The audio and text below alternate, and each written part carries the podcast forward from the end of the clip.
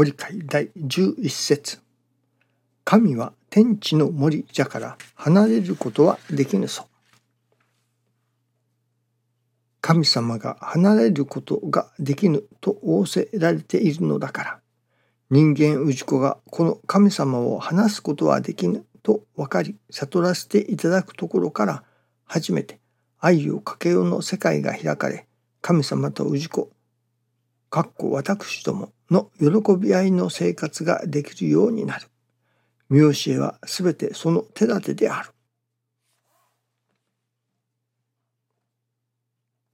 見教えはすべてその手立てであると。この神様と人間氏子との喜び合いの生活まあいわば人が助かる神様の願い神様の願いの第一は人間氏子の真の助かりにあるということですけれども。ではどうあったら人間が助かることができるのか。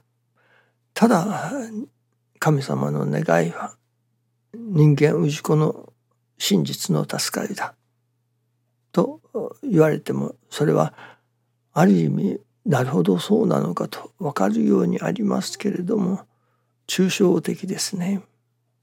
抽象的ですからそのではどうあったら助かるのかという具体的なところがわからない。まあ手立てというのでしょうかね。どうしたらその真の助かりをいただくことができるのかということになります。師匠はその人間の真実の助かりをまあ山登りのてっぺんとするならば頂上ですね。その8合目まで人が助かることができるその頂上の8合目まで登ることができる心それが泥の心だと教えてくださいます。今日は11節ですね。その11漢字で11と書きますと土になります。泥ですね。泥の心です。いわば師匠は泥の心を教えてくださる。私どもが助かるためには泥の心を身につけなければならないと。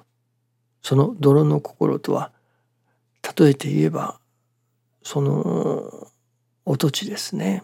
お土地が汚いものをおしっこであったり大便であったりいわゆるお水であったりきれいなものも汚いものを振りかけられてもそれを需要としてそれこそきれいな花を咲かせたりおいしい果実を実らせたり木を太らせるいわば心を太らせるということになりますね。そしてそういう果実を実らせる。そういうそれこそ身の上に降りかかってくる事柄をいただき抜くということですね。そしてそれをいただき心の肥やしとさせていただく。それが泥の心だと。これはそういう見教えですね。師匠の見教えです。しかしそのこれを師匠の見教えといただけば師匠の見教えです。そしてもう一つさらにそれは神様の願いでもあるということですね。神様が私どもに具体的に願われる願い。それは泥の心を身につけてくれよ。泥の心で全てをいただいてくれよ。というその泥の心を身につける稽古をするということが師匠がただ教えられた。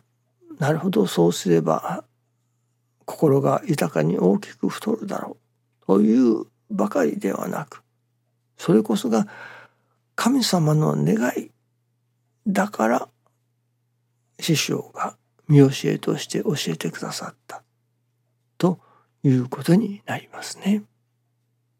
いわば師匠が教えてくださる見教えそれは神様の願いの表れであるということになりますね。私どもがそれこそ何と言いましょうかねご飯を食べます。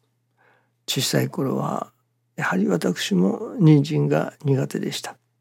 まあ今でも日本の人参はどちらかというと苦手ですけれどもアメリカに来ますと人参の味が同じ人参でも少しまあそうきつくないというのか人参臭さがしないというのかその人参の味わいが少し薄れるような感じですね。アメリカの人参はまあ食べやすいですね。日本の人参ほどまあその味の強みがないというのでしょうかね。まあそういうお国柄によって味の違いはあるのかもしれませんけれどもまあいずれにしろ人参は苦手でしたが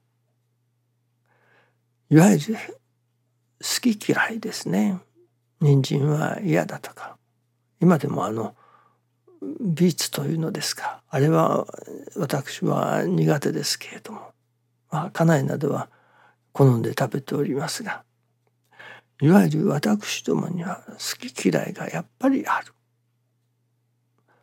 そのあれは嫌だ。これは嫌だ。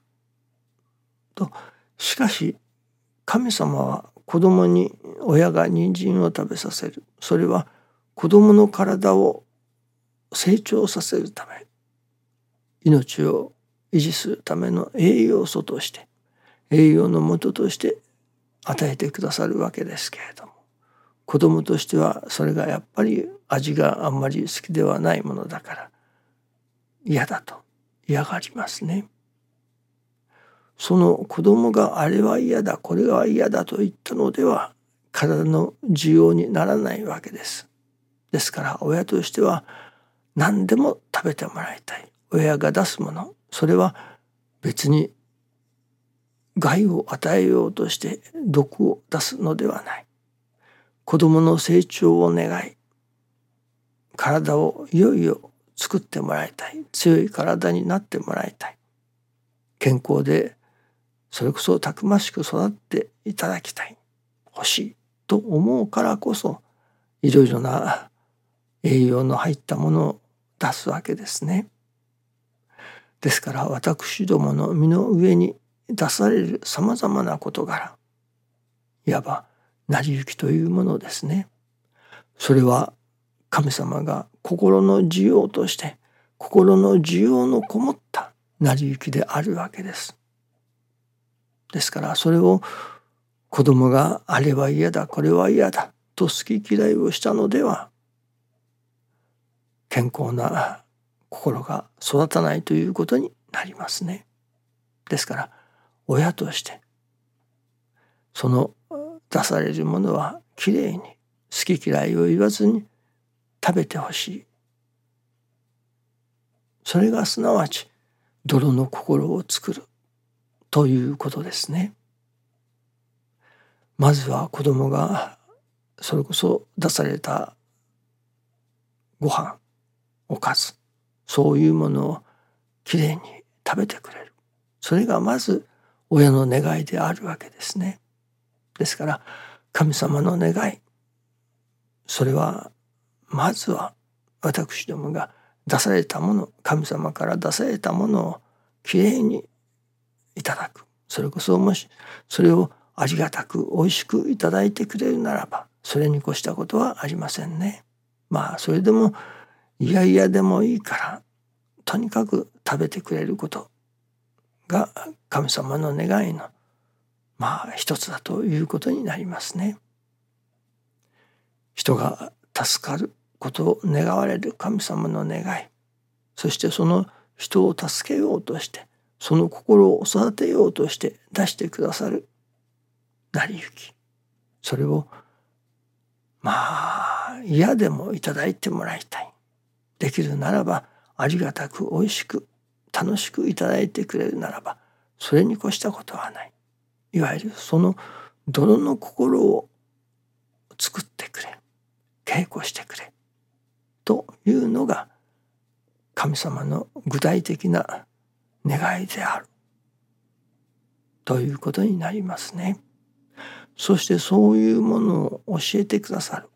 その見教え師匠が教えてくださる見教えその見教えそのものが神様の願いの表れである。ということですね。ただ単におかげをいただくための教えではない。人間がそれこそ信心を進ませるための見教えというだけではない。